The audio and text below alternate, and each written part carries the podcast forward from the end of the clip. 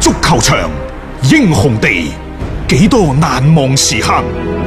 Breathtakingly brilliant. 從最後三分鐘絕殺逆轉到伊斯坦布爾勝利大逃亡，從希臘神話到冰島奇蹟，從童話變成現實，從英雄變成傳奇。最偉大嘅球員，最不可思議嘅入球， Extraordinary entertainment. 勝敗之間只有一線。神奇之處，魅力所在，只可意會，更可言傳。足球新勢力，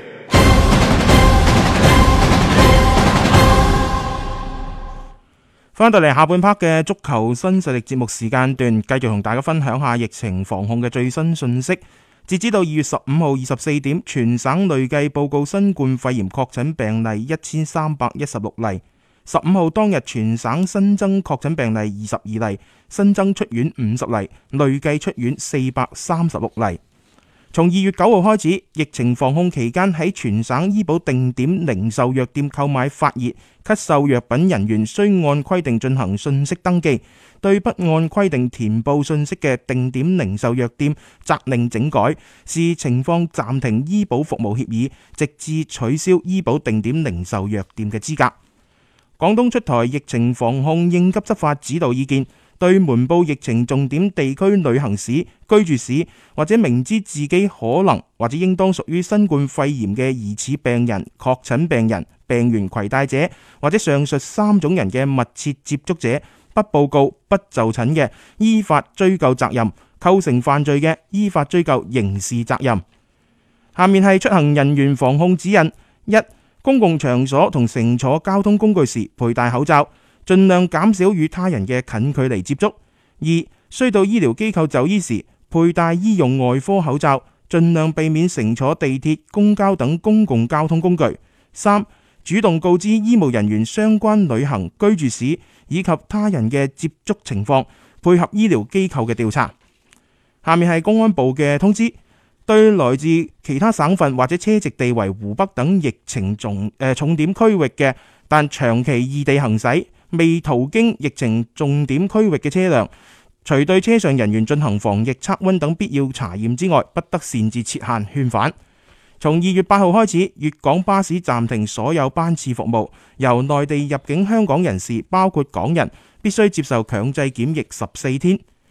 廣東省應急管理廳、省氣象局提醒各位，受寒潮影響，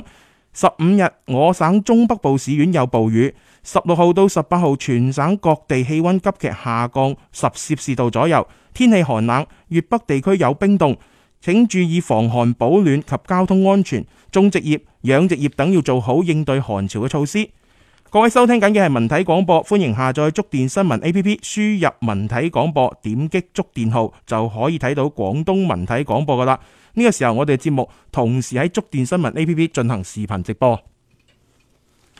嗯另外呢，其實我哋仲有另一個直播嘅，係即係喺視頻直播呢度嚇。誒、呃大家可以呢，就係、喺聽一零七七，無論係揸車或喺企聽之餘呢，只要係誒有啲誒、呃土豪啊， 即係唔在乎流量，又或者喺企有 WiFi 環境之下呢，其實都可以係喺呢一個今日頭條 A P P 嗰度呢，係睇到我哋嘅呢一個誒、呃啊直播嘅直播嘅。係咁啊，大家上到去呢，就揾張達斌。誒、我哋每一日嘅節目喺誒、呃人民北呢個演播廳呢度做節目嘅時候呢，我哋都會係同途咧喺呢一個網上做一個視頻嘅直播嚇。嗯。誒、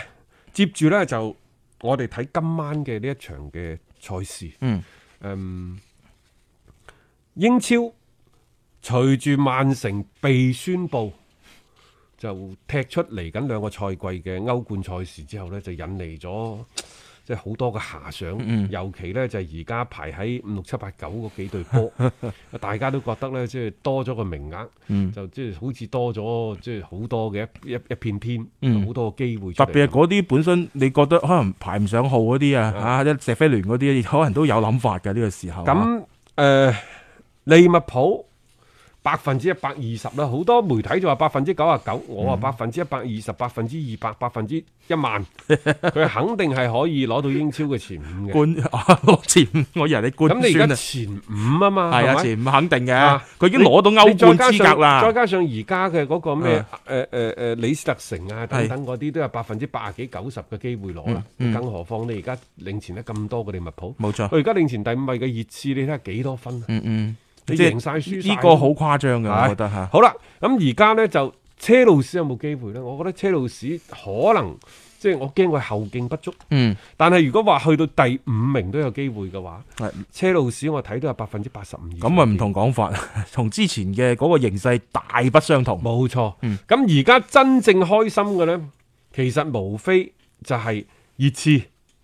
曼城曼啊、曼聯曼聯係狼隊，係有啲諗法嘅呢，可能係石飛聯，指示咯， 睇下得唔得啊嘛，一世仔仲有嗯愛華頓。誒愛華頓 我就將呢五隊波呢就列入咗即係爭奪剩翻落嚟嗰個資格嗯嘅其中一隊波。而喺呢五隊波當中嘅排位係點排啊？熱刺、嗯曼聯、狼隊、嗯愛華頓、石飛聯，係我係咁排。啊我唔知咁樣排法啱唔啱，嗯，你但個係個人諗法啦，即係反正每個人有每個人唔同嘅嘅嘅諗法。嗯咁喺呢個過程當中呢，我都係覺得熱刺嘅機會真係可能係最大嘅。係即係熱刺，無論佢而家嘅排位啊，抑或成隊波嘅嗰個走勢嚟去睇翻呢，佢哋都係機會更加大嘅一支嘅球隊，同埋大家可能對摩連奴都會比較係信任唔先。嗯係，關鍵係熱刺呢。誒、呃除咗摩連奴嘅因素之外呢，就係話佢哋喺陣中，尤其係摩連奴喺賽季中走馬上任之後，而家咁睇，因為出現咗曼城嘅呢件事，嗯，係突顯咗熱刺換帥嘅嗰個時機之好，嗯包括愛華頓都係。係但但因為愛華頓換帥之前，佢喺保組區，即係離前五位太遠，我哋唔講啊。你翻翻轉頭，你而家咁睇呢，就係、好明顯。即係如果你話熱刺而家至換帥，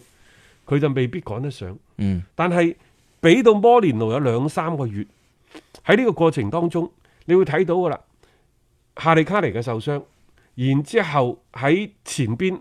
阿里，嗯包括後邊嘅艾力迪亞等等，先後係用過。想用佢以前喺曼聯做主教練嗰陣時，都想挖呢啲人，係啊然之後佢嚟咗熱刺之後，亦都俾咗機會呢啲人，但係效果唔效果嗯好麻麻地。係啊，好啦，喺呢個過程當中，艾力神又走咗，嗯咁突然間話有個潛嘅機會喎。O.K.，因為過去有呢一段時間，慢慢慢慢你會睇到，就係佢喺呢個賽季夏窗轉會，包括喺冬窗轉會嗰陣時，佢轉過嚟嗰啲人呢，可以用啦。係右邊嘅後防，阿唐根家嗰啲僆仔呢，又嗯又俾佢開始發掘咗出嚟啦。亦、就話今時今日嘅呢隊熱刺喺摩連奴入主咗三個月之後呢，冇話一隊新熱刺，嗯但係起碼都有百分之三四十嘅人，嗯嗰啲主力啊。係同阿波叔之前嗰班嘅主力呢唔同咗啦已。經係唔同咗。誒、即係某程度上嚟講係做咗一個陣容嘅革新。呃如果話換檔嗯，重新再行，甚至乎部車誒喺行嘅過程當中，車前到後，嗯入廠執一執佢，我感覺嚇，而家呢隊熱刺呢，叫入完廠噶啦，嗯可以出翻嚟，啊可以去拼一拼噶啦，而家。冇錯只不過佢係因為夏利卡尼嘅受傷，只不過可能之前佢嘅陣容相對單薄，所以夏利卡尼受傷咗之後揾唔到一個完美嘅替代者。嗯，但係老實講，有幾多個夏利卡尼啊？正 係因為擁有一個咁優秀嘅中鋒，所以佢先喺英超有咁有競爭力啫嘛。冇錯冇係錯，呢個好難替代嘅。孫興文嘅狀態係好嘅，嗯，啊，然之後前邊啊盧卡斯嗰啲呢，係又係間唔中係間可唔以中閃幫到光下嘅，可嘅。以嘅。啊咁你而家就需要睇下你摩連奴點去調教呢班波。首先你嘅防守，嗯啊之前一場波失兩隻，而家一場波失一隻，可能遲啲失零點五隻嚟長均下各位。嗯起碼而家熱刺零封對手嘅場次係多咗啦。係其次就係話執完防守之後，對夏利卡尼嘅依賴不得不冇得依賴嘅時候，你係咪應該考慮一啲嘅角球、嗯自由球，又或者死球前前場啊？嗯即係除咗孫興文之外，嗰啲中場嘅中前場啲球員都要喺球隊關鍵嘅時候要挺身而出咧。即係打法上邊咧，有夏利卡尼係一種打法，冇佢嘅時候，你都開始要去轉噶啦。我感覺上邊，因為你而家冇辦法，你前面嗰個點冇咗，你孫興文又好，盧加斯摩拉都好，佢哋更加多係嗰種正面突襲式嘅一個嗯嘅球員，咁、你點樣打佢先？你係咪冇錯要轉翻一啲咩防守反擊等等呢？系啦，啊嗱呢個係熱刺嘅問題。啊，好啦，曼聯有冇機會攞到聯賽嘅第五，從而攞到下賽季嘅歐冠嘅資格呢？嗱，有啲嘢係兩睇嘅，譬如話曼城